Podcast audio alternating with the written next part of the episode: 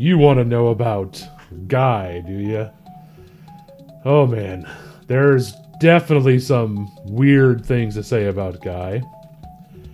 Pretty sure out of the three, he was the least balanced. Always seemed to talk to himself, looking off into the middle middle distance. Um, I don't think I've ever met anybody who could get quite as dirty as him and still be happy about it. It's just, just definitely an odd sort of person there. Uh, he had some experience or whatever to get to his gifts, um, and it just I don't know if that's what left him to be weird or if he was always weird and just has this gift as an extra thing. I do believe he's a few colors short of the full rainbow, if you get my meaning, however. But otherwise, he was he was a pretty good, pretty good. He was a reliable sort. Uh, definitely came through on situations and not an overall bad guy, but definitely definitely interesting is probably the best way to describe him. So we will start off with Guy living at the homestead um, in inside the territory of Nordica. A tiny little off the main road hamlet where they raised mostly goats. Uh, Nordica is a colder climate, lots of pine tree, lots of uh, sort of tundra area, depending on where you're at. They're an interesting group of people, and interesting in the fact that uh, they live under the authority of the Temple of Ordos in a sort of theocratic sort of uh, governmental entity. The temple runs the cities, they run the castles, they run the roads, they're the military force. Probably the closest description to a historical thing from our world would be when the papal states had a military might of their own. So they're very much that. Very strict. Um, their penalties for laws are strict. It's a group of men and women in cloaks and funny hats that uh, run and regulate everything. Probably a boring place, I would think, but it suited Guy fine when his in his younger years and his family fine as they lived there for generations on this farmstead. And however, being born on a farmstead in Nordica and hiding a secret and from the outside looking in, it doesn't seem like it'd be that terrible of a secret, but in the lands of Nordica, it was a very terrible secret to hide. So we'll have Guy over here. What does this homestead look like where you're raising your your family's raising goats? Give us a little bit of a place here. Well, first things first, it's not much to look at.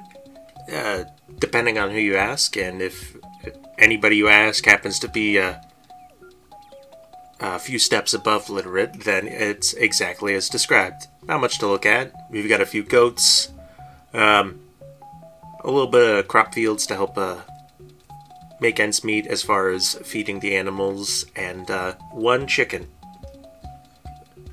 Uh, we It's always that one chicken. Well- Never like that one chicken. Well, it's a lucky chicken. Uh, sometimes it lays two eggs a day, and that makes breakfast extra tasty. it also would make you quite a bit of money, and uh, if you go to today's time, Yeah. Oh boy. two eggs, man. That's what two bucks right there. Sign me up. well, No, no, I'm kidding. I'm kidding. so So, guy, how how many siblings does this guy have? five and a half. Five and a half. Yeah, one on the way. Let's say, let's say I don't want to know what the half means. Well, half a halfling is a quarterling. That is probably the lamest and oldest joke that exists for halflings. Well, the other thing you could say about the farmstead is it's not necessarily original when you compare it to other homesteads.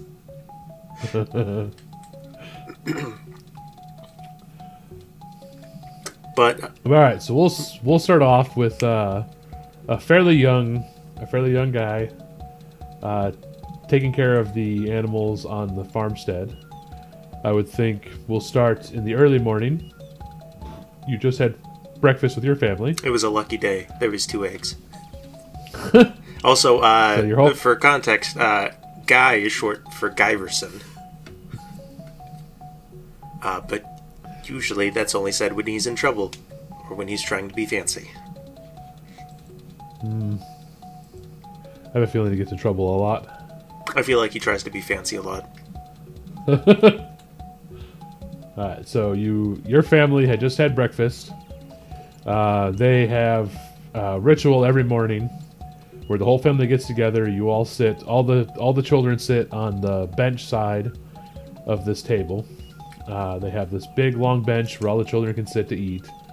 You have uh, the mom and dad who are making their making the food up, getting breakfast ready, keeping the kids in line you as the oldest uh, have to have to manage your younger siblings make sure they don't get out of line make sure they're waiting they're not getting into things they're not supposed to while food is being made and readied. And like you said it was a lucky day so you have extra eggs for breakfast. And the family carries on with their antics and then you go you are sent out to go take care of some chores. And the first chore you get given is your father walks up after breakfast and says, "Guy, you you go muck out the stables for the goats. We need to move them to the new barn before the snow comes in." Yes, Pa. So as you head out the door, you grab a you grab a rake and a bucket and a clothespin. and make Not one of the good clothespins. Ma'll tan my hide. And head out to the head out to the barn. Uh, it's the barn that's typically used uh, during the winter and the colder days. Uh, it's the one closest to the home, so if anything, if there's any situation where they need to go out and check on them, they're really close to the house rather than the normal barn, which is out in the open. This one's kind of up in the trees, so there's less there's less vegetation for the goats to eat when they're let out. So if you have to let them out, you have to walk with them further, but you're able to get in there if anything, if there's a need to get in there to help them out.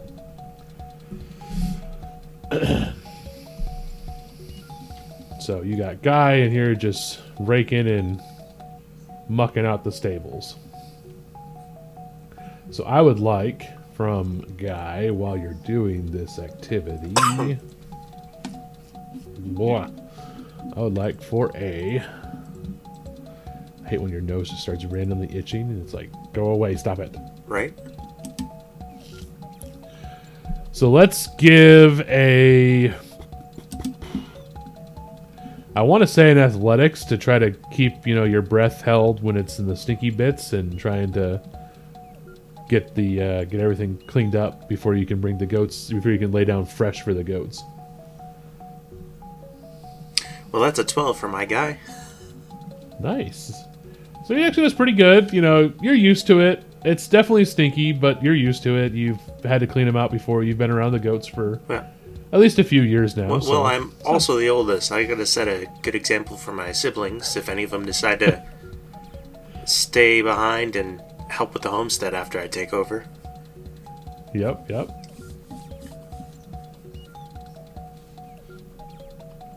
So, so you are you're cleaning, you're keeping your breath held. Uh, one of your one of your brothers will poke his head into the doors and say, "The the the cart is brought up with the water to clean once the floors are cleaned of all the hay."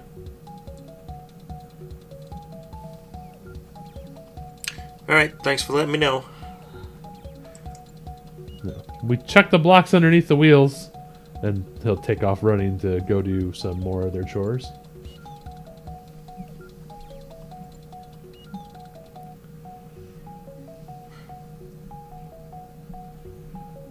And I guess get guy can give a perception check here.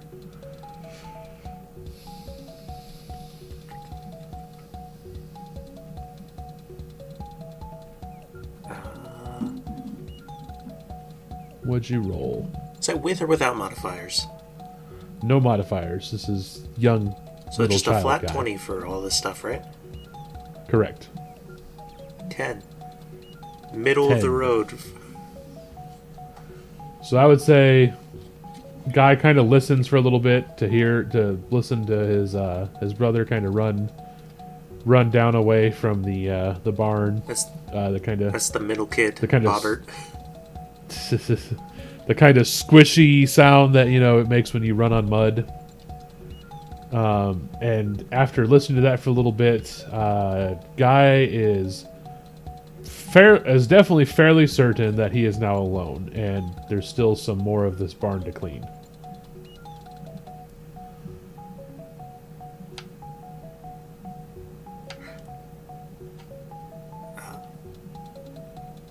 R- right.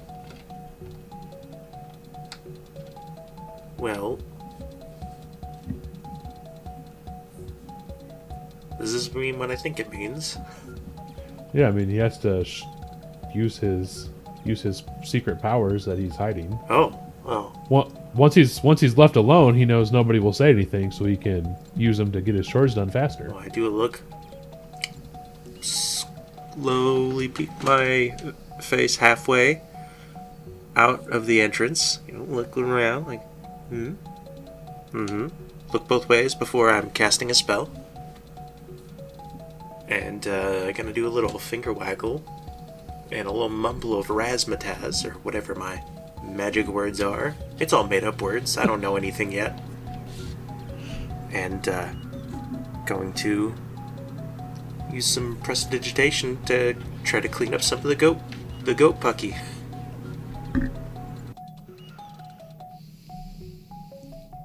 So you can clean up little little areas with it. Some of the more, some of the more the, the dirtier areas where you you know take you a, a lot longer if you were to muck them by hand. So you're able to use your magic to clean them up faster.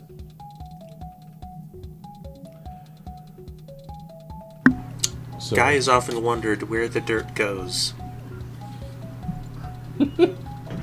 he shudders to find out someday.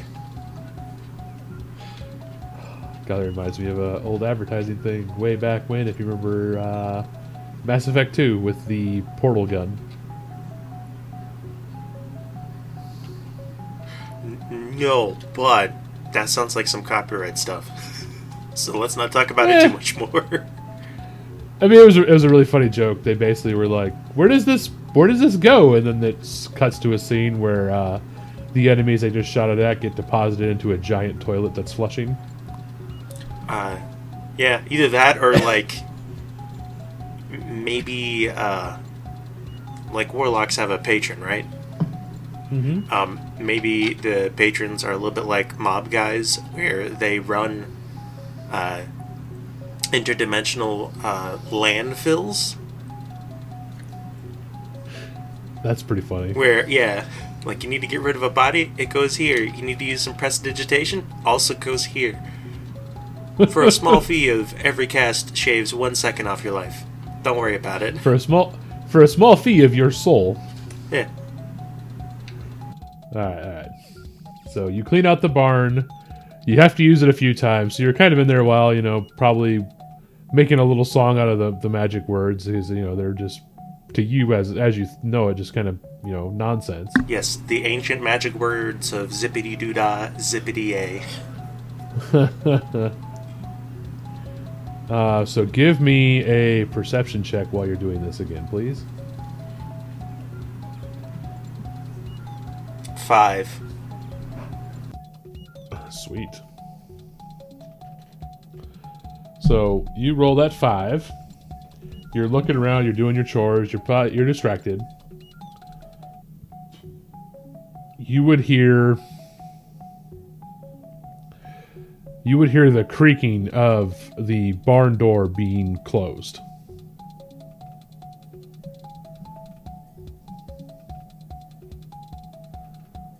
There is a moment of panic. And I turn around. There's no one in the barn with you. Well, yeah, the door closed. hmm Um, poke my head outside the door, see if I see anybody running away. You would see a man.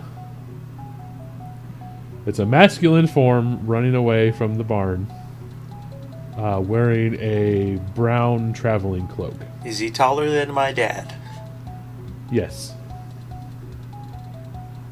Well, that man is trespassing. I'm sure this will be fun, and not a problem at all in the future.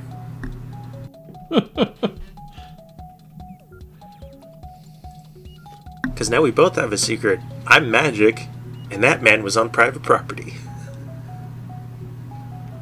It's a possibility. Yeah.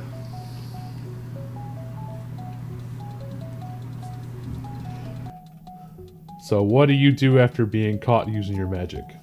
I'd say the barn floors are properly clean now. You you know probably throw down some water to make it look like you did you know your task like you're supposed to. And it's time to uh, throw down new new hay in the stalls.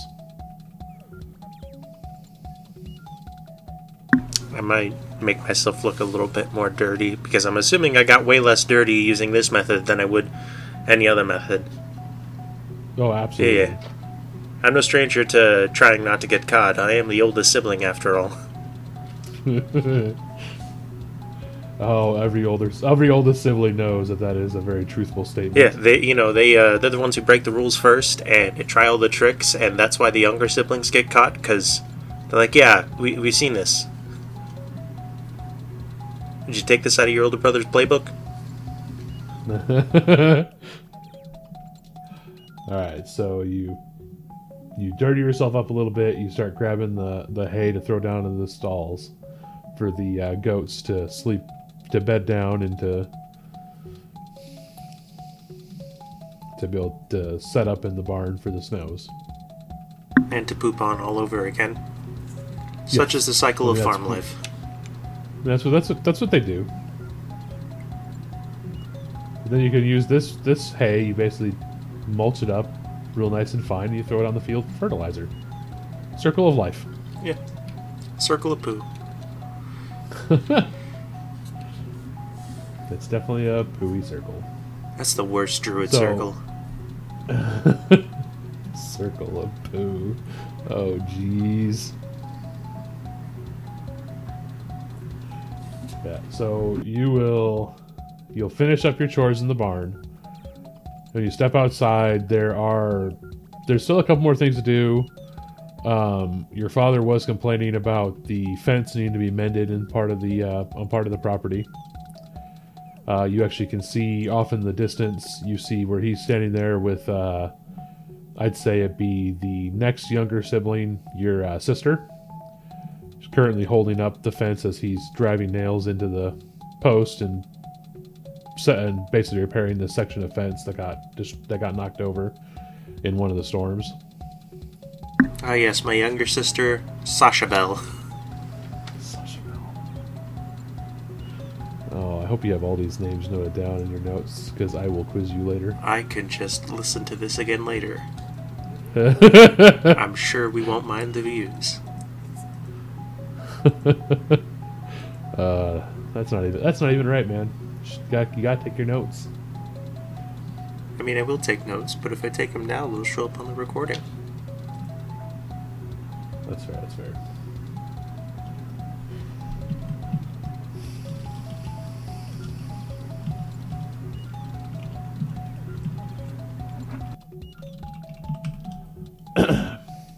So you're gonna you want to make your way over to the fence, or do you want to take you want to go help with some of the other chores? So I'd say that's one option you can do.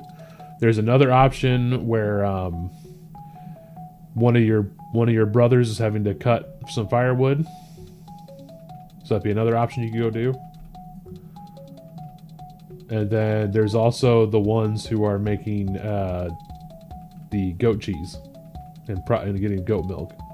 Now, I have a question. Is this regular sized firewood or is this halfling sized firewood? Because if it's regular sized firewood, that's quite impressive. For a two foot for a two foot, you know, adolescent child. Yeah, it'd be it'd be the uh, the halfling equivalent of firewood. Okay, now I'm just imagining them splitting twigs in half. uh, So you can either go help chop firewood, you can go help repair the fence, you can milk some goats, or you could go make goat cheese. Those are your four choices. I think I'm gonna Since go. you finish your chores early, you can go. You can go help somebody else. Well, I think I'm gonna go help with the fence because why would I take away the opportunity for my other younger siblings to build up muscle and learn important daily tasks when I, as the oldest, could help oversee the uh, less uh, regular task of mending the fence and making sure it's done right the first time. Uh, it's not really oversee because your father's there doing it. But Yeah, yeah. Well, I get some pointers from m- m- Pa. All right, so you'll head over to the fence, and your sis your sister would grin as you walk up. Um, your father will turn and say, eh, "You finished early." Well, I'm just getting better at it, Pa. Ah, yeah, that's what you keep saying. Well, since you're here, we can have a little little lunch, and then we'll continue with the fence. And they have like a like a basically a picnic basket over by the fence, the small one. So there's a little bit of a little bit of goat cheese in there, some meat. You're just some basic little fare to kind of give you a little little pit stop in the middle of the day.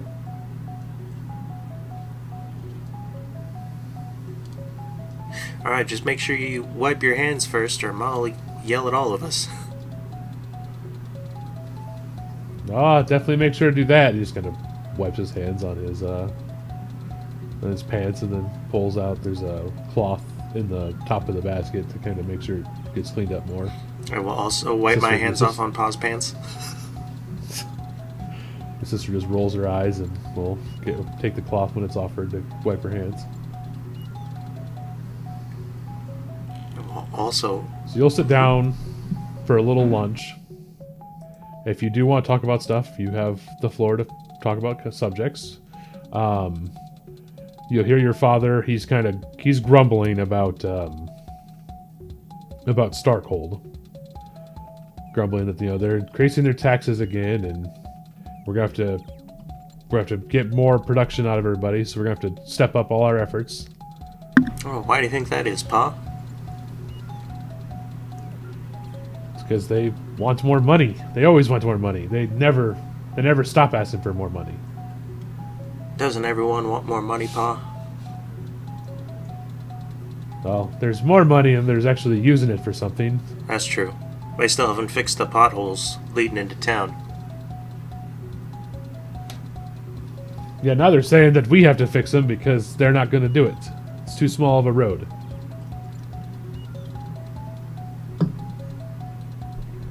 Hmm. That's a darn shame. Gonna break more. Gonna break more cartwheels if they keep they keep them out there. Well, maybe we'll get lucky and the tax collector's wagon will break. He just laughs, and so does your sister. Now, speaking of the tax collector, I think I saw a strange man earlier, Pa. It did. What was he? Did he have any distinguishing anything on him, or just a stranger? Dressed all in brown. Pretty tall.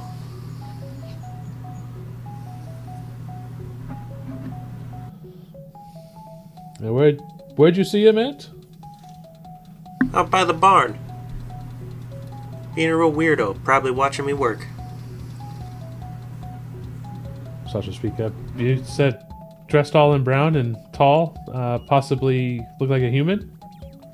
I didn't see their face. I saw them running away. Must have meant they were up to no Oh. good. Paul, we did see somebody head towards the town down the road. Yeah, we did. Didn't stop to say hi or anything, so I don't know what was going on there.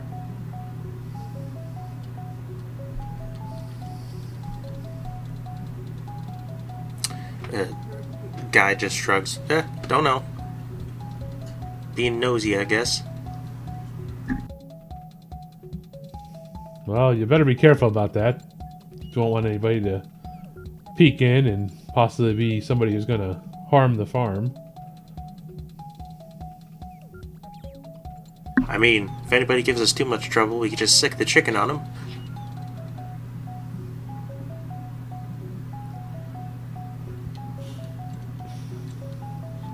Yeah, hopefully the hopefully the champions are keeping the roads clear of bandits, but you never know anymore. Best keep an eye out. Sure thing, Pa. Wouldn't want somebody coming in and hurting the family. So he'll get up after having the snack and he says, All right, well, you're here, so you and Sasha can mend the fence, and I'm gonna go check on your. We'll check on the others.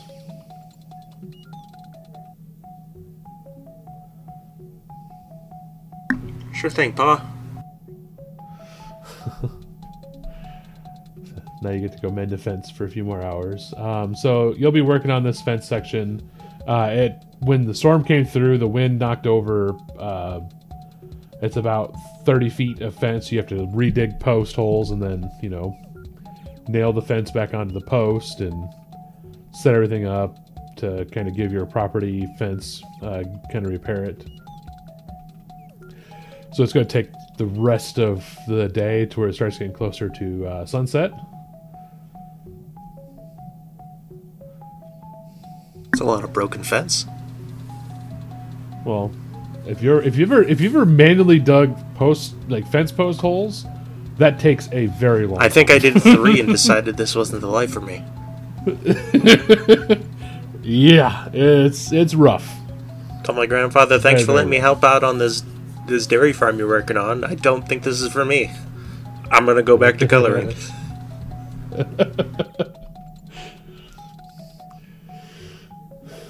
Yeah, so you you two managed to get the fence done, um, and you hear the uh, the bell being rung to say dinner's dinner's ready. So yeah, clean up. And as you hear that bell being rung, and you guys run up to the house, give me a perception check. Okay, well, 18. 18. I'm extra vigilant, looking out for for any near dwells.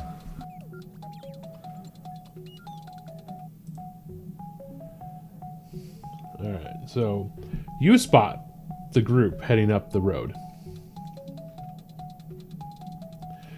There are four men in the gleaming silvery armor that marks them as champions of Ordos. And you notice that there is a man wearing a brown cloak walking with them. And seeing him from the front, now that he has either cleaned up or he's changed uh, outfits, you notice the uh, symbol of Ordos on his on his uh, chest, on the cloak. And looking at this man, you could probably put one and one together. This was the man you saw earlier at the barn, or saw running from the barn. Ah, nuts.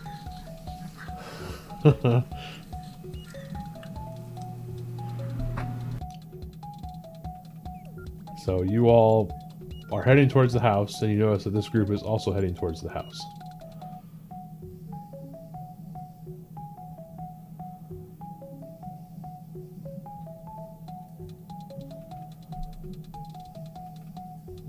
Well, I'm, So how does I'm gonna uh, do my best not to draw attention to myself then.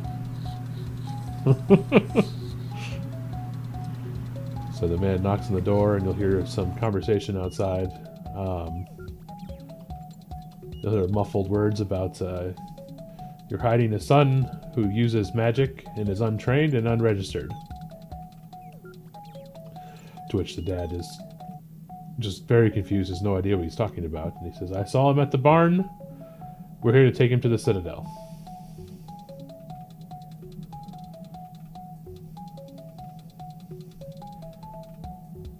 So he will. You'll hear your father. You hear your father yell, uh, yell, yell your name there. He says, "Guyverson, get out here!" Ah, shucks. Except I didn't say shucks. uh, I will come when I am called.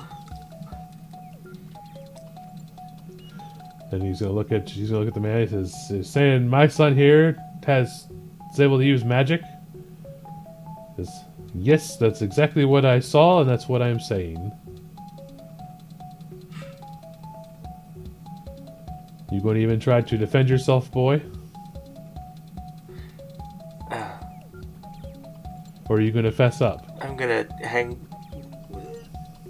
stare at him for a moment, and then I'm gonna eventually slump my shoulders and hang my head slightly. Nah, I was doing magic. Folks didn't raise a liar.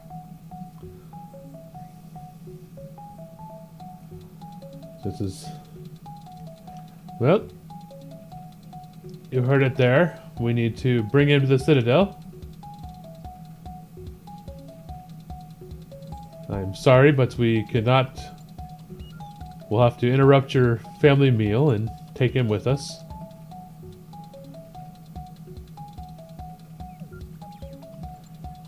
And both your parents are, you know, definitely at this point probably definitely crying.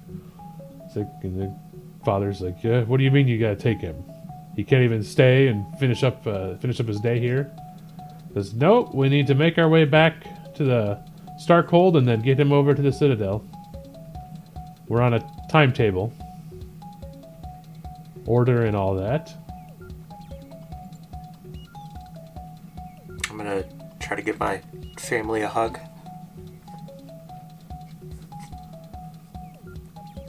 I'm sure, like, uh, the youngest is probably the most confused and upset out of everybody here. yeah, everybody's everybody's just confused, upset, definitely hurt feelings. Very emotional scene. You know, your mom and your sisters are crying. Your, and your brothers are starting to cry a little bit. Oh, I'm sorry. I should have told you sooner. I just wanted to to help out around the farm. And your father, even with all his bluster and all that, he's just like, "Eh, I, I wish you would have said sooner. We would have been able to prepare for this better. It's a. It's only been happening for a little while.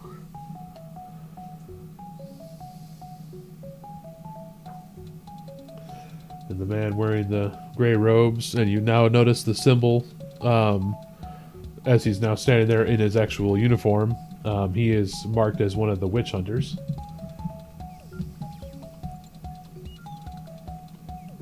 He's he's kind of still set, set up from outside. Kind of, he was leaning against uh, the wall to your house, and he's just like, "All right, it's time to move on." Yeah, yeah, yeah. Keep your pants on. See you, Ma. See you, Pa. I'll see all the rest of you. Yeah. Don't cause no trouble. Specifically said to my younger siblings. and the the champions will kind of grab your shoulders to take you uh, out to where they're standing, and they will be around you as uh, the now six of you uh, march uh, up the road away from your house. You hear your family, you know. Uh, definitely, the louder crying is coming, and there's definitely that, that separation and the anguish of being pulled away from your family. I imagine uh, Guy is not taking it incredibly well either. No, it was definitely some tears, but trying to keep it in and mostly turning it into maybe a little bit of sass and anger. Like, oh, yeah. It's what the taxes pay for, right? Arresting folk not even of age, just trying to clean up some goat pucky. Did you say that out With loud? some grumbling. Well, the uh, the witch hunter will uh, kind of sneer. He says, "You, you, witches and other magic users are a danger to everyone, and it's a good thing you didn't manage to burn down your farm with your magics." You never know what could happen, and then with everything else that is up here in this area. The in this area where you know magic does what it's not supposed to do and it's not under control. You could have easily burned down your entire family and your home and your farm. So what we're doing is good for you and your family. I never had no issues before. If we're talking about dangerous things, we got a pothole in town. The government doesn't take care of that. Well, that's not of my station. Well, 'cause you talked to somebody about it. You're already inconveniencing my family plenty. Like I said, it's not of my station. My station is to locate those who could cause harm and to get them to the Citadel where they can be trained on how to be safe.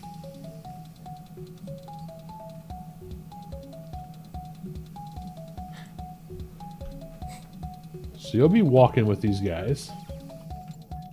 Let's see, you got there, so you got two days. Three.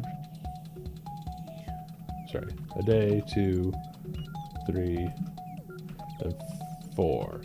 So you're walking along with these guys. Um, they head down the road away from your little village, and they have to camp overnight. And while you're camping, you know you're met with a couple other groups of uh, Nordican soldiers. Um, not all champions. Some of them are just common soldiers, the common guardsmen of the realm.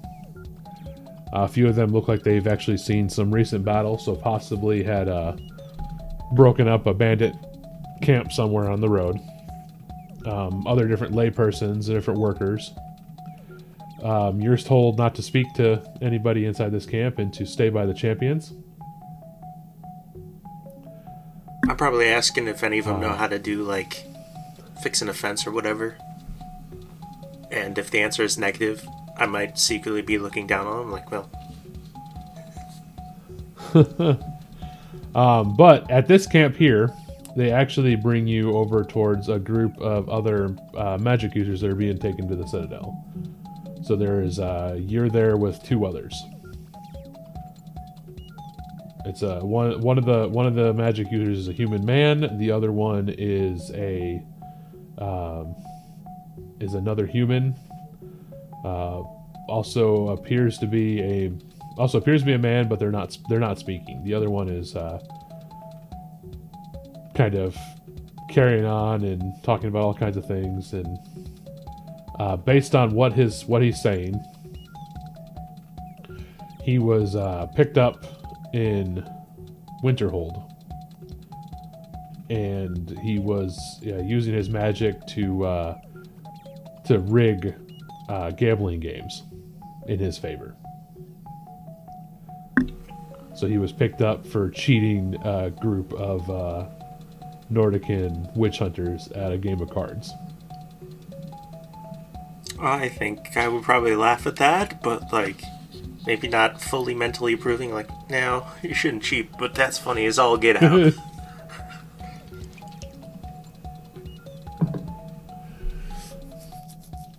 So you'll continue with this group for another two days, and you pass Starkhold, um, the witch hunter, and two of the champions that were with you from your town.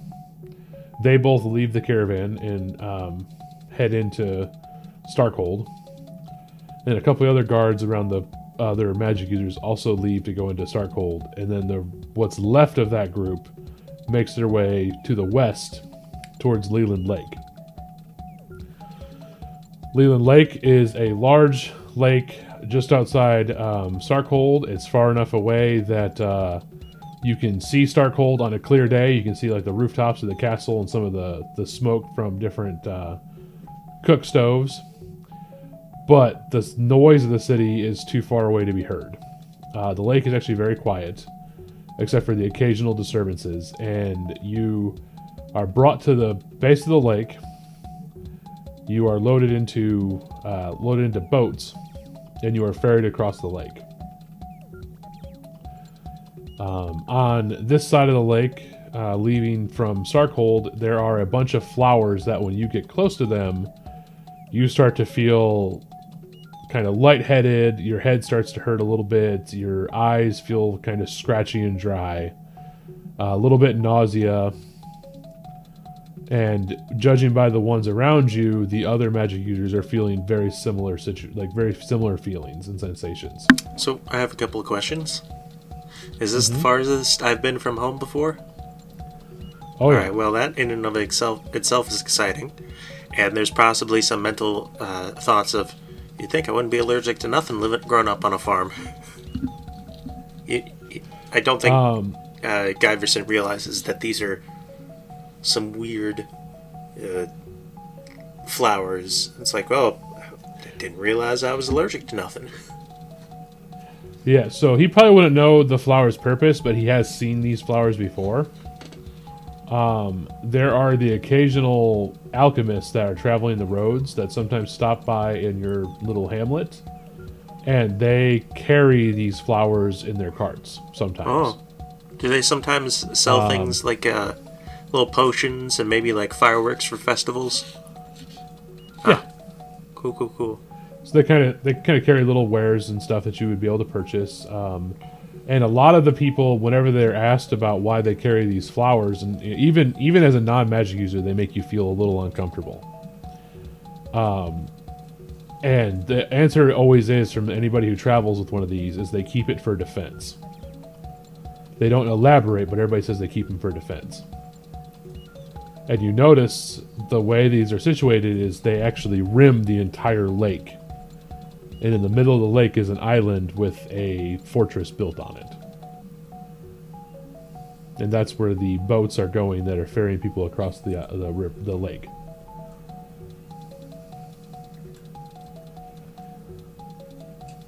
And one of the one of the stone faced champions that brought you across when you guys get into the shadow of the fortress in the middle of the lake, he just says, Welcome to your new home, the Citadel. You at least got straw beds? Or are we sleeping on the stone? I'll just he'll chuckle a little bit. He's like, "Oh, you'll see when you get in there." And they'll bring the boats up on the the dock next to the citadel. They'll get you guys off, and then you will meet up with. Uh, there's a couple older people who meet you at the docks, and they lead the three of you up into the citadel itself and take you to an, uh, like a room where you can get cleaned up after your time on the road and get a change of clothes and they'll direct you to your new rooms. Uh, so, Now these so we got new- new clothes I- and I'd new say- rooms? How do the Yep. clothes compare to the ones I was current already wearing?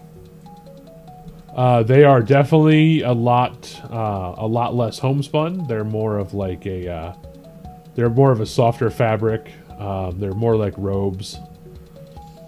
Uh, there is definitely, I mean, you definitely have like you know your standard sort of shirt and breeches and stuff like that, but they're more of, uh, they're more, not really an elegant fabric, but I'd say probably to Guy they would be a pretty elegant Like, fabric. like these would uh, definitely be like uh, I don't know what the day of worship is, but like Sunday best clothes, for sure. Yeah, they'd be they'd be something along those lines for him. You know, they're linen, so they're very soft. They're very comfortable, Feels like I'm wearing and he's nothing at used all. to. and he's used to clothing that's made from you know goat fur. and and so- possibly hand me downs. yes. Hand me downs from the village Uh huh. children. He's just lucky that he's the oldest and not the youngest. That's fair. Probably has told his younger brother, "See that patch there? Skinned my knee when the goat bucked me because I tried riding it. Wouldn't recommend it. Not without a rope, at least." uh, so yeah, So yeah, they di- they direct him around the citadel. Um, they're not the most receptive to questions. They basically any questions you ask, they just kind of say it'll be you know you'll you'll learn more when you start your classes and courses. But they do tell you that uh, that you're in the citadel. It is a safe place to learn and use magic. And the only way that you can leave is through mastery of your magics. there's more magic. I only used the one. Yeah, and a lot of them would probably they'd, they'd probably laugh a little bit at that or chuckle a little bit and says, "Yeah, there's definitely more." Um, and then we'll kind of sunset there as he's brought to a room. I'd say probably this is the first time in his life that he's ever had a room completely to himself. Is it really quiet in this place? It's all stone, Oh, so it's clim- it's slightly echoey, but you don't hear you don't really hear noise outside of your room once the door is I don't closed. think he sleeps this night very well.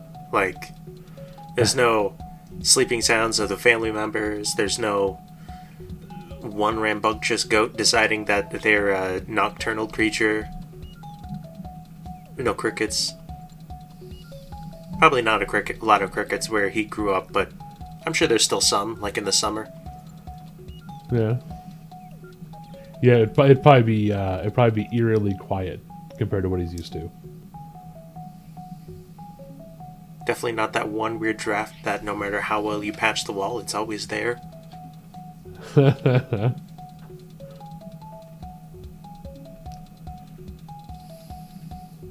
Yeah, so that is uh, that is Guy's life for uh, a couple years as he learns his magic, or they try to teach him magic. Um, they typically will, you know, typically you're told throughout your different courses that people spend years here to master their craft. Is there is there like other classes? I, I just want to know how surprised anybody is that he does in fact know how to read, write, and do basic math. Uh, there definitely would be uh, remediation classes for stuff because a lot of these people would probably come from very poor villages who might not know how to read, and that's kind of a crucial part of being a magic user. So they definitely have, you know, courses if you don't know how to read or write, they have stuff to teach you that, and um, other sort of classes that to teach you things from the different parts of the realm. Uh, classes that teach you geo- like the geography and the different uh, noble houses and the different uh, nations of the of the of the continent of Tillendor. Like they kind of have stuff like that that you might not have had. No, I feel like we knew who the the most important people in the country were. Uh, the name of the tax collectors that came, uh, the local priest or whatever. The name of the big cities. A couple of them, like ones that were more than a couple days away. We probably didn't care too much about. Well, there's only three major cities in Nordica. Oh, well then, yeah, I knew about all three of them. There's a couple like trading posts and like merchant areas that uh, he'd probably know of as well. That just because when they do travel to sell their wares or somebody travels, they talk about these other places. Eh, But there's only three, you know, major cities in the in the uh, And, country. and also, I know uh, just about anybody famous ever who came from within a few square miles of where we live, because I'm pretty sure that's how all small small towns are. Like, yeah, if you come from the town where where Nicolas Cage was born, right down the road, you, you never shut up about it. Now, I don't know what your feelings about Nicolas Cage are, but the fact still stands. Yes, yes, yes. Um, so while he's in this, while he's in here taking his courses to for remediation of uh, stuff he didn't know, and then also trying to take the magic courses. Um, and then also part of the education in the Citadel is the religious dedication to Ordos. So if he wasn't a very religious person before he came here, he he will be now.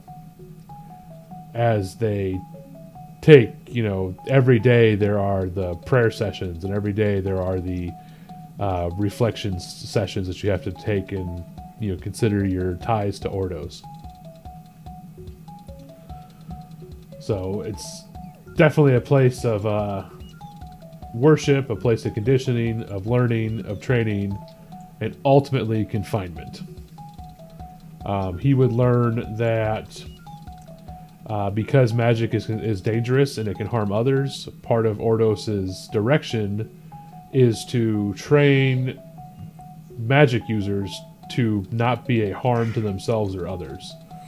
And until you pass the test that say you you have control of your tra- of your your skills, you're not allowed to leave. And you also learn that because of the way things are in in, or, in inside Nordica, a lot of magic users who are able to leave the tower typically sign on to the Nordican military service Oh, is it because there's more money? because eh, well there's money in it and you're never truly going to be left alone once you're a registered magic user the witch hunters will always be watching the champions will always know where you are because there's always a chance that something could go wrong you could you know you could snap you could have a magical mishap and cause damage so they always are watching so a lot of magic users know that they're always going to be watched, so they might as well get paid while they're being watched. I mean, I feel like the same effect could be happening if you just have a toll booth to your house. yeah, you wanna you wanna keep an eye on me? Yeah. Five cents. So as we kind of discussed, there's going to be a collection of scenes. You know, your guy is taught how to make potions, and I believe he doesn't do so good at that. Well, and any of the herbs I do know of, I used to call them different names, probably. Like, Yeah, oh, we call this uh, Uh, ass's hair. They're like, no, that's uh, that's uh, grimroot. Oh, well, that's stupid. um, and then you know classes about summoning magics and different arcane arts and different spell works and enchantments. Hmm. How receptive is Guy to all these trainings and sessions? Ah. Oh, it depends on whether or not he seems believes it to be useful or not. So I'd imagine the summoning stuff might be pretty useful for him, but a lot of the other magic stuff really like from a practical standpoint, there's not a whole lot of useful stuff in maybe some of the other stuff that he would be being taught. I I feel like some of the religious stuff might be like, well, does Ordos make the plants grow? a little little fart noise, uh, which came through on uh, Audacity, but not through Discord. I heard it a little bit. Uh, but yeah, so he goes he goes through all this, and I would say, in all the failures that he doesn't like, he doesn't learn how to do a task, he doesn't learn how to do a spell. There's sort of this undercurrent inside his mind of this sort of just like arrogance and like, yes, I don't know how to do this, but this is stupid. Like, why would I want to know this? Yeah, makes sense. Like, uh, why do I need a, a potion of invisibility? That's only going to get me in trouble. and then I think uh, one night, as he's studying, um, having one of the people that he originally showed up with, one of those original magic users, has uh, now left the uh, the Was Citadel, having gained control of Was it the magic. silent one or the cheater? Oh cheater. man, that guy was a riot. So he he has now left the the Citadel, able to move freely. Best of luck to him. Um, Did I get his name? uh, yes, Roderick. Roderick.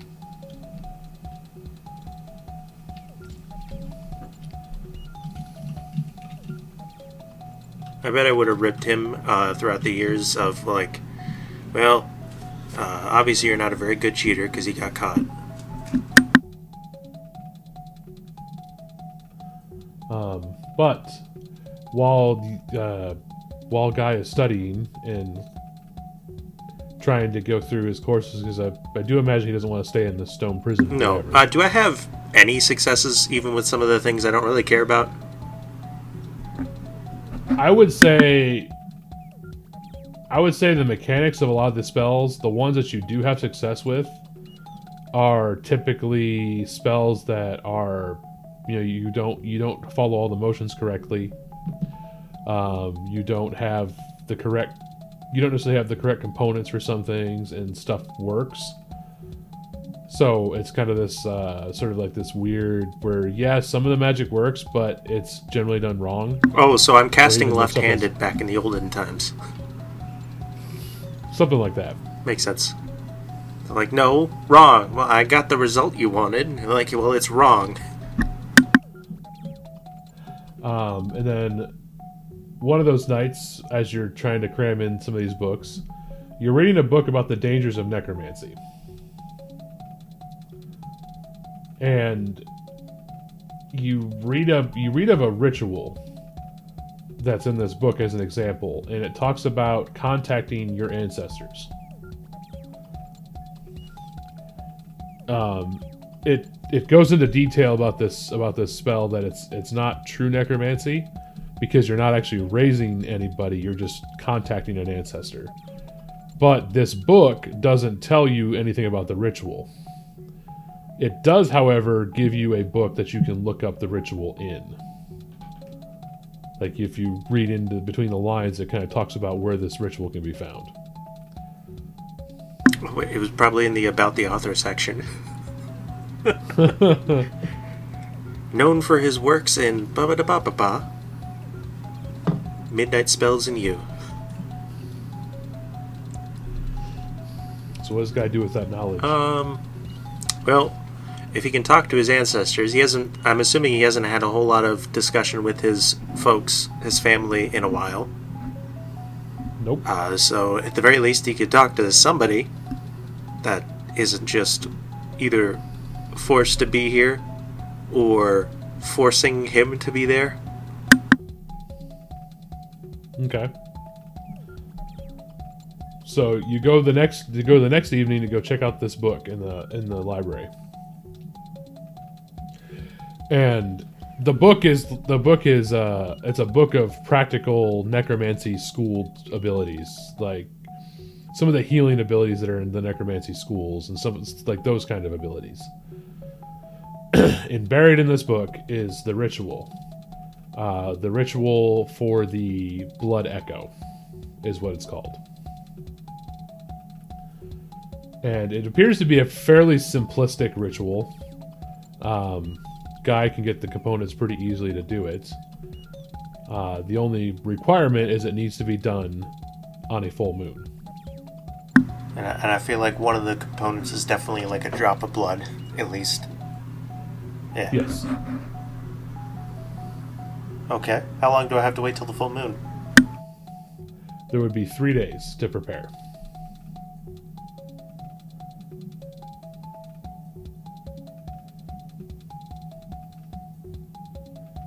He's got three days to, to prepare, and because it's not raising undead, it's not it's not technically illegal magic, but it's sort of frowned upon magic.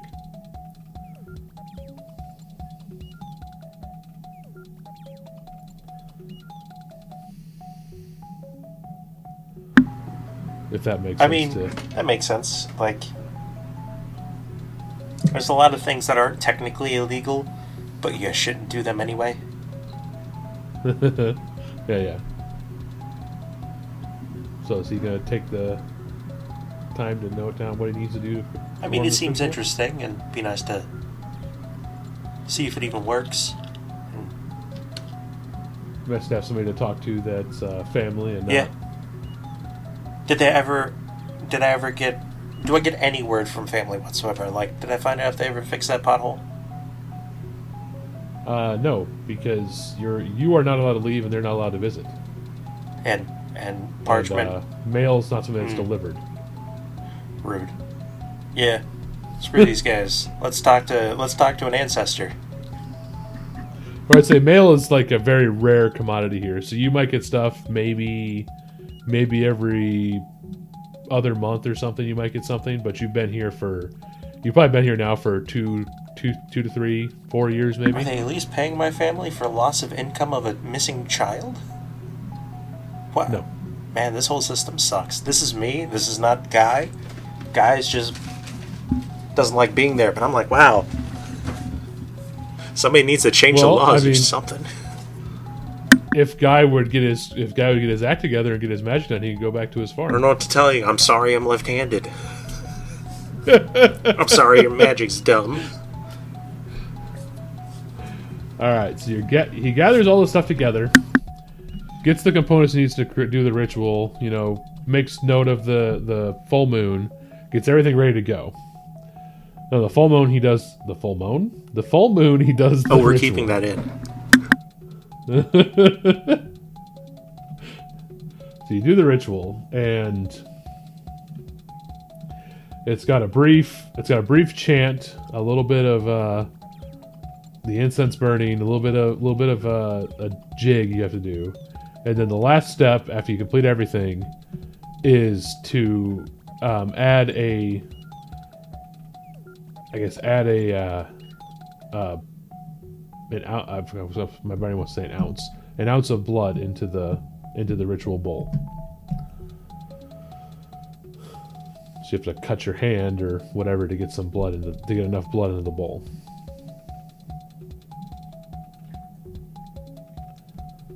And as he does that last step in this ritual, the candle in his room goes out. Did the book say that was supposed to happen? No. Ah, damn it. Did I do it wrong? Uh, but but he would notice rising out of the bowl is this rusty red smoke, just kind of slowly rising out of the bowl. I am looking at the book as best I can to see if that's what's supposed to happen. Uh, the book doesn't say the aftermath of the ritual; it just says it allows you to speak to your ancestors. And the little rusty little rusty smoke kind of goes over to the uh, the candle in the room. And he'll hear like hear the sound of somebody snapping their fingers and the candle's lit again. I look around to see who did that and, and whether or not i'm in trouble. Sitting on the bed is an elven man who is looking at a guy with a very it's definitely a like the look on this elf's face is this mixture of disgust and curiosity. Uh, guy looks very confused and like picks up the book and like turns it upside down and sideways. Like, I followed all the steps. Who the hell are you? Huh? I could definitely ask you the same. Right, right, right. Uh, very rude of me to ask for a name without giving my own. Um, Guyverson Fields. Most people just call me Guy.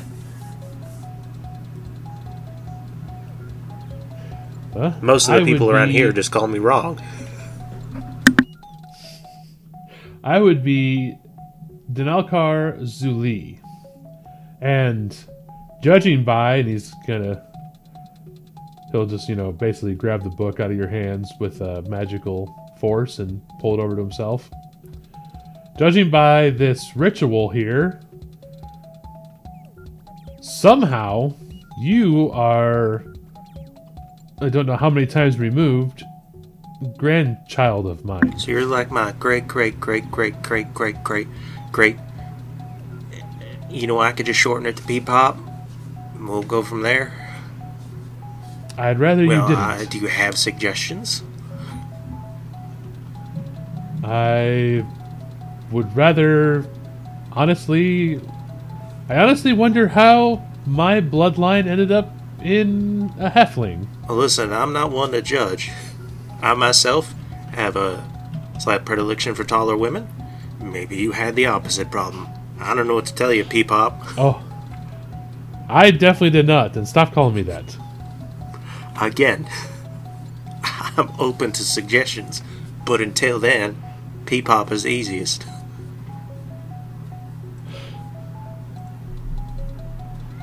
I, I'm definitely not. I definitely do not approve of that name. I'll think of something better. I would rather you just call me Din- Dinal Carr, but if that's not the case, then I guess I'll figure something else out, but stop calling me Peepop. I'm guessing you're struggling with the magical teachings of this. Uh, you you call this a academy? This is a dump. That's what I said. They don't even let us go outside that often. And it's all Ordos this, Ordos that. Do your geometry. I know what a triangle is. Well, I can definitely say I do know about Ordos. I'll tell you what. You don't call me Peepop, and I'll teach you how to hide our abilities to match what they're looking for to get you out of here.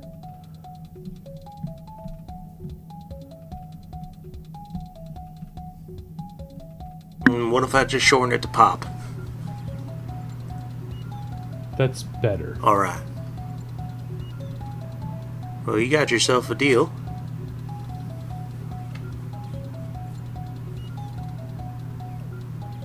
So then we'll go through another, I'd say probably about a year as the spirit takes what they're teaching and teaches uh, Guy ways to use his abilities to match what they're looking for.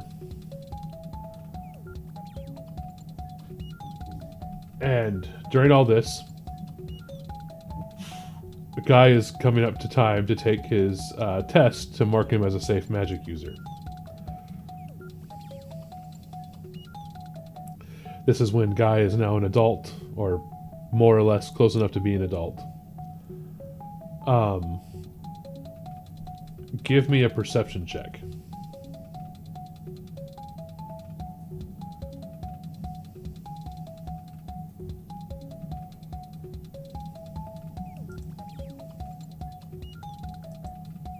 Ooh, that's a nat 20. Sweet. What's the total? Oh, I have modifiers modifiers. now? It's at 24. So you would hear this. Uh, so you're basically up, probably looking over uh, spell book, or you're looking at whatever you're whatever you're doing. You're up late. Uh, Denalkar is in the room with you, and you guys are talking. Uh, you've noticed throughout this entire time, as he's taught you how to use magic, that nobody around you seems to be able to see him or interact with him in any way. Uh, it was very apparent when one of the times he appeared to tell you about something, and he was standing uh, inside of your teacher. I probably got in trouble by snickering So- at that. Mr. Fields, what is so funny? None. Don't worry about it.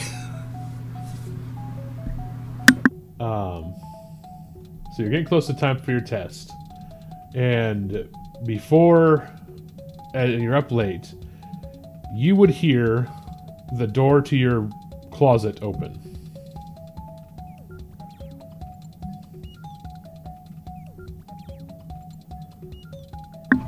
Weird.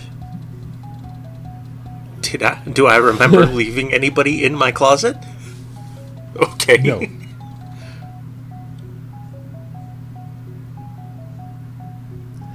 So when you turn to look at the person who exited the closet, you would recognize this person. They have appeared here before, and the, they have appeared in the Citadel multiple times in the past.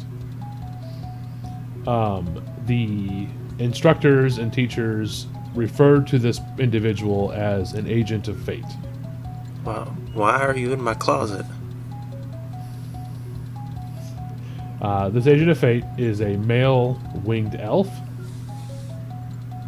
Um, keeps the tips of the wi- of their wings uh, dyed in a blackened color, and there's also some blues thrown in there every so often. He typically shows up to perform um, songs and stories of the local area and then will leave just as suddenly as he enters. Uh, the professors find him annoying, but there's no way for them to stop the agents from entering this I mean, they could. There's just consequences. There's always an option. And this elf will walk over, He- and he, he kind of he'll chuckle a little bit, and he says, uh, "Yes, it was the easiest way to have an interaction with you." Away from prying ears Whoa, and whoa, eyes. whoa. I don't know what you've been drinking, but listen, buddy. what? What? Well, well, one, you're not my type. All right. But I have something that you need to commit to memory. It could very well be a matter of life and or death in your future, or it might not come to pass.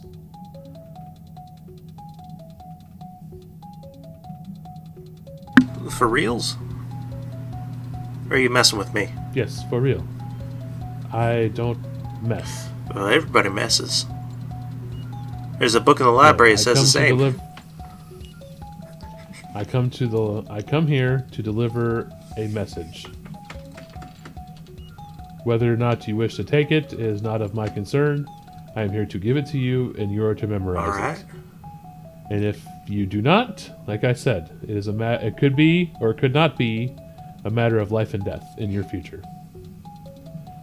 It may come to pass, it may not come to pass. All I ask is that you try to be prepared.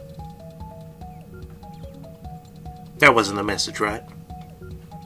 Okay. No. So, you need to, and he's going to pull a uh, uh, map case um, from from his from his belt. He's going to open the lid. And he pulls out this map. You need to remember the map of this area here, and he's going to basically put it out on the table on your desk. And he's going to point. and in the middle of the map is the central spire in the Dune Sea. So when you meet the short strike of lightning and the wild man in a room of murals, know that it is time that you remember this map.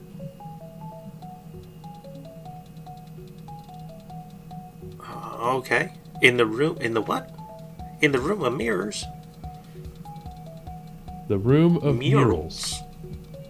Like. Okay, gotcha. Uh, short Latin wild man. Yes. And then you will follow this map, and he's going to show. He's going to kind of show. He points to the the, the the center spire, and then he will drag his finger to the south and the east, and he's going to point to an oasis that's down there. What's at the Oasis? When the oasis brings salvation.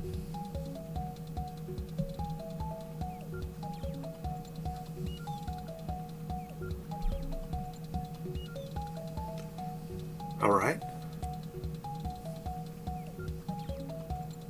So you will want to escape with them and lead them to this oasis here.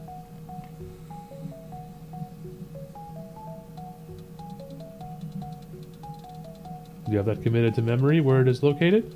Because you cannot keep the map. Why not? Because it might be needed for another who is in a similar spot as you, who may or may not need to recall this knowledge in a state in a time of life and or death. Other people who might need to meet uh, Shore Lightning and Wild Man? Correct. Alright. You know, you're a pretty weird dude. That's alright. I know plenty of weird dudes.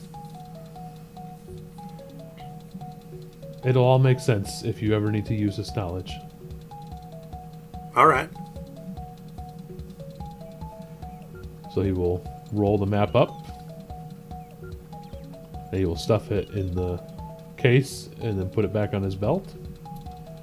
Give you a bow. And then walk to the closet door. Open it. Hey, wait, that's not the that's not the exit. Exit's that way. When he opens the closet door, there is a wooden floor uh, with some low lighting, um, and the smell from the room smells like the pine forests around your family home. So it's that pine wood smell, and he would hear some of the sounds of some carousing and little bits of music that he would typically hear in a tavern back home. Something similar to those sort of Tavern? sounds. What the hell? And the elf would step through the door, close it behind him, and the smells and the sounds are gone. I'm going to go open the door. You open the door, and inside is a stone closet. Hey, Actually, it'd probably be a it'd probably be a privy to be truly honest. hey, Pop, you there? See, just kind of. Well, that is probably the strangest interaction and strangest elf I've ever seen. More strange to find out your great, great, great, great, great, so on and so forth grandson is a halfling. It's close second, I guess. Fair enough.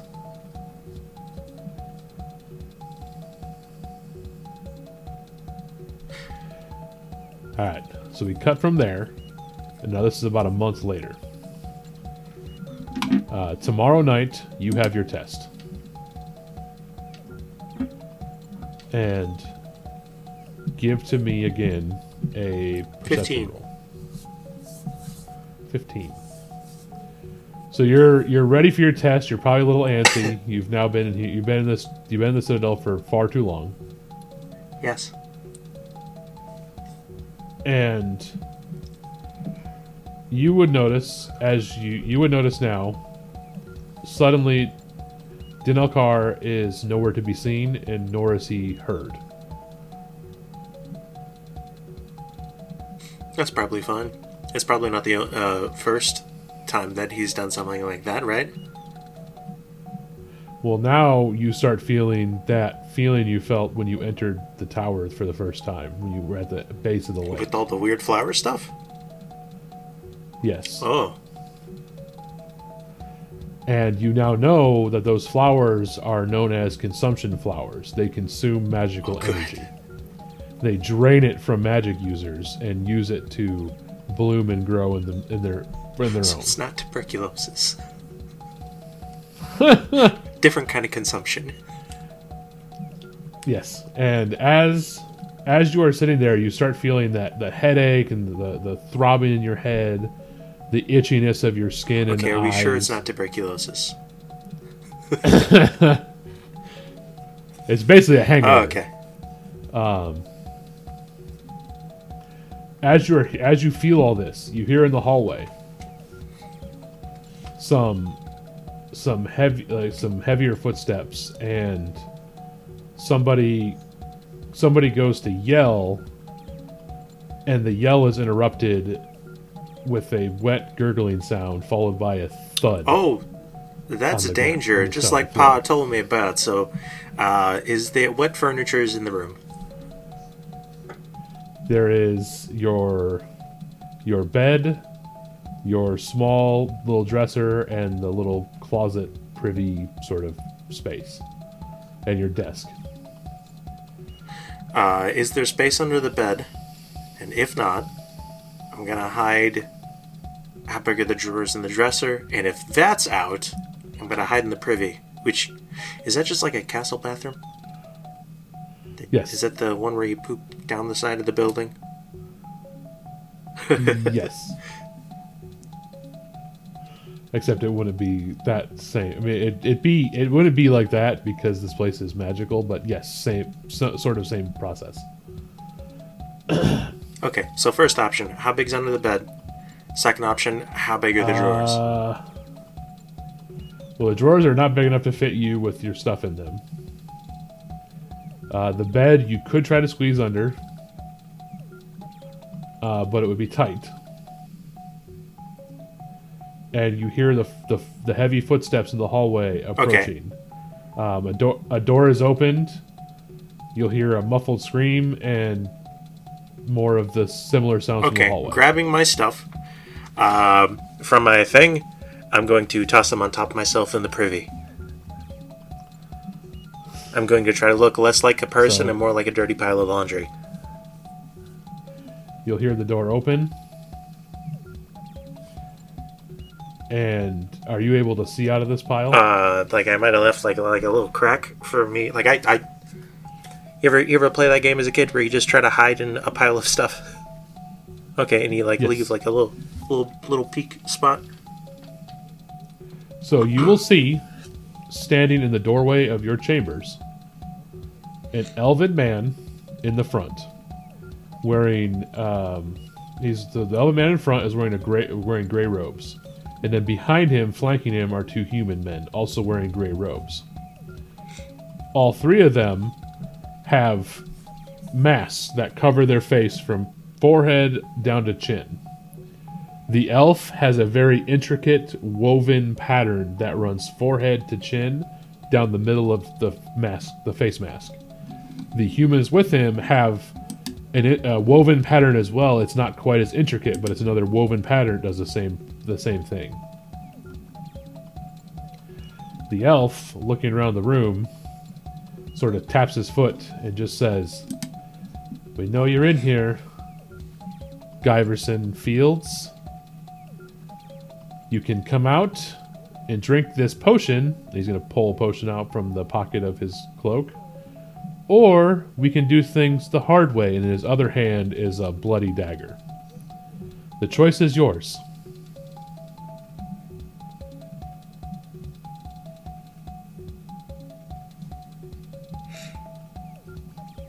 Uh, how far away is he from the privy? Uh, at most, probably, I'd say probably about at most, you have like a 30, it's probably like a, it's probably, your room's probably like a 10 by 10. So it's 10 feet. Okay. Um. Well, Pa didn't raise no, no wussy, so I'm going to, um, I'm trapped basically, right? There's no way to get down the privy. Yes. I'm trapped here. Okay. Yes. I have shoes, right? Um, I mean, if you stay in your room, um, sleeping. No, no, no. Like, like I have my stuff around me. I mean, that's okay. fair. Well, uh, I'm going to throw open the door and throw a shoe at the man. Throw a yeah, shoe at I'm aiming for his junk. It may be a low blow, but it is three against a halfling. All right, so you're gonna throw a shoe at him. So give me. Um, I'd say it's a ranged attack roll with uh, no weapon. So that would be.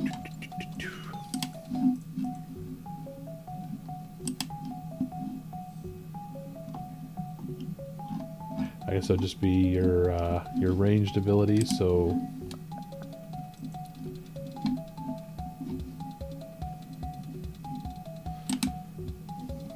So I do like a, I guess it'd be the same, be the same roll as your dagger, just you wouldn't have your bonuses. So it'd be, what? That's uh, agility. Or sorry, that's a uh, a dex mod modifier. So D20 plus roll. two. Plus two. So give me your D20 plus two. Okay, well, I'm going to use my halfling look because why not? So the first one would have been a 17, and the second one is a 19.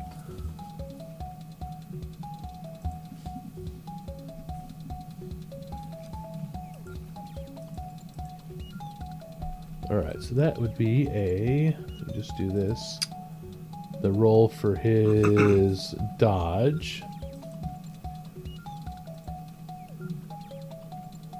So what was your 19. roll again? 19. So he is going to step aside of that shoe and, in the same motion, throw his dagger. Ah, nuts.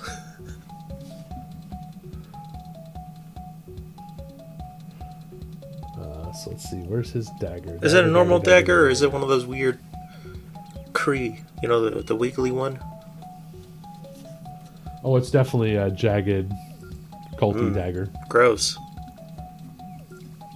Jagged culty dagger for a jagged culty man. In a jagged culty house with his jagged culty wife. I like the idea of a jagged culty dagger. I like it. It's pretty great.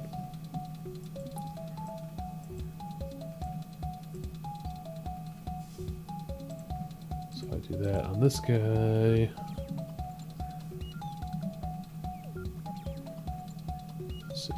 A.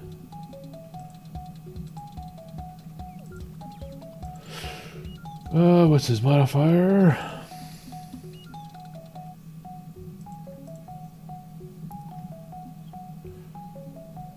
So that is a. Well, yeah, that hits. So this dagger is going to he's gonna he's gonna step aside of the of the shoe and then throw this dagger, and this dagger is going to um, strike the uh, right arm of Guy with this dagger. Point first. Ow. Yes. And that is. Ow. damage. Actually, sorry, that was a Ow. That that that doesn't make it better. That makes it worse. Silver. So the elf will once again. What? I do appreciate those who wish to fight. The offer still stands. The easy way or the hard way. I'll drink your potion. You don't get an I'll drink your potion, chance. but you're not getting your knife back.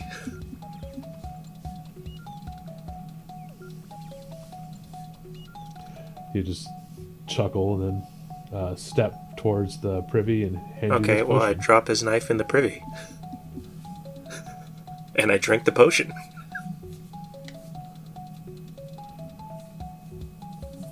All right, so you drink the potion, and as you drink the potion, very, very, very quickly, the world starts to go dark, and you. The important thing is that I won.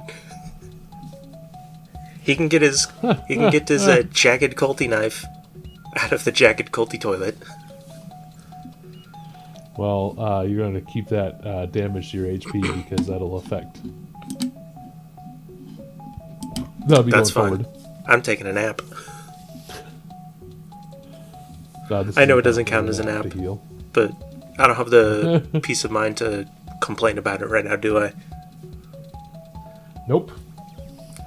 All right, so after you pass out, um, scene goes dark, and then the next time Guy is aware of what's going on, he is being carried through a sandstone floored room with sandstone walls. That gritty sort of stone look as he's being carried.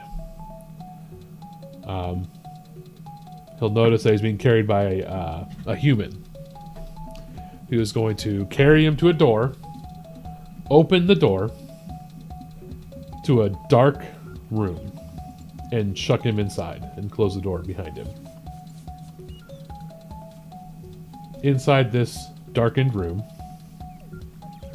when he starts to come to and starts to look around, first thing he notices is on the walls, on the on the western wall, there's a mural of a stormy night. When he stares at it and he looks at this wall mural, the long like when he looks at it, the longer he looks at it, there is strikes of lightning and uh, the actual lightning strikes sort of flash and start and move down the wall, almost as if they're the stone is being carved and the painting is being a- like paint is being added as the lightning is striking, like it's a living picture of a stormy night. On the northern wall is a snake eating its own tail. The eastern wall, there's an elf standing at the top of a at the edge of a cliff, arms raised high, with an intricately weaved pattern on his mask, looking similar to the elf that uh, gave you the potion and the stab wound. Then inside this mural, the town below the mm-hmm. cliff, the buildings shake and slowly collapse. And on the southern wall, the wall that he was just he entered through, there is a scroll of parchment that as he looks at the wall, the parchment seems to unwind itself and a quill writes in draconic on the scroll on the parchment before rolling back up again and re- and resetting back to just a scroll. And also in this room with him are two individuals, a human and a dwarf. Is a dwarf. dwarf taller than me? I don't remember. I think so. Damn. But that is where we cut out. And I will do what I did with everybody else. We're not doing this traditional, you know, talk about Discord, talk about social media, talk about Yeah, blah, I mean, blah, blah, blah. you probably all listened to campaign one, so you know about that already. We'll remind you next time. This, this is a space for you to talk about what you wish to talk about. You have the floor to talk about. If you want to talk about the story, you want to talk about being happy to be this character, or whatever. This is your uh, Alright. space to have a moment. Well, I want to say hello. Uh, I was in a guest episode uh, twice, technically, and that was fun. And uh, I'm here now, uh, full time, no longer an intern. Uh, it was a joke. It's not a good joke. And uh, I'm going to admit that the uh, any accents I might do might not stay because consistency is hard. And I might workshop around, but I hope you like Guyverson Guy Fields and the adventures that we get to on uh, Fate's Rest. Oh, bringing back the joke about a promotion. Yes. All right, and like we always say when we close out an episode, we love you. Goodbye.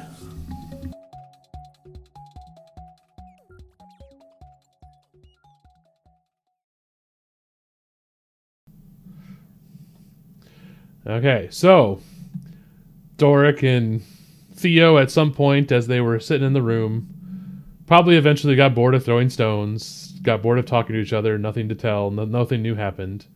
Um, food was brought to them at some point. Uh, time is not really a good way. There's really no real good way to measure time in this room.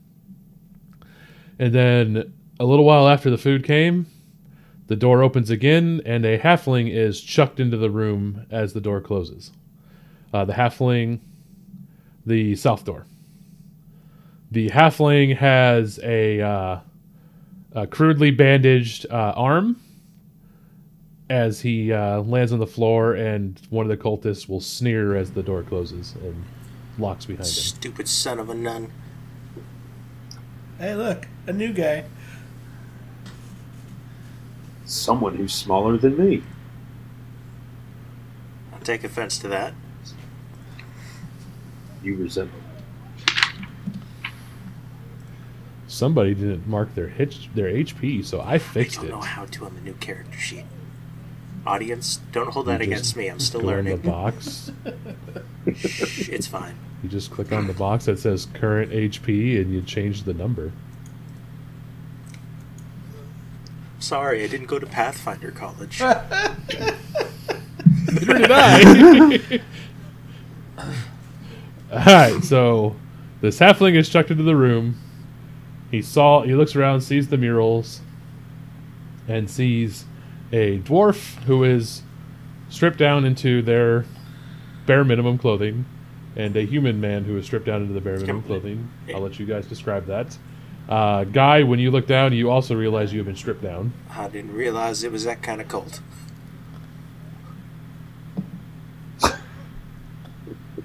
We're not in the cult. They well, they brought us here against our will. I don't know, it's kind of freeing. Did you? Did you? So, uh, did you try fighting them too? No, never got to that point. They tricked me. They have one of those weird, uh, jagged culty knives. Uh, I figured it was what it was um, a waste of my time. Oh. Uh, I try to try to hit the the one elven guy in the taters, and then, uh, he stabbed me, so I threw his knife in the toilet.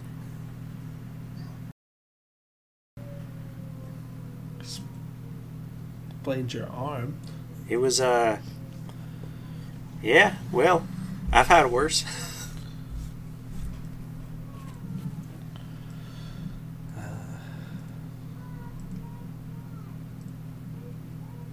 Did they happen to leave you some cards? been here a while. We're kind of bored. Yeah.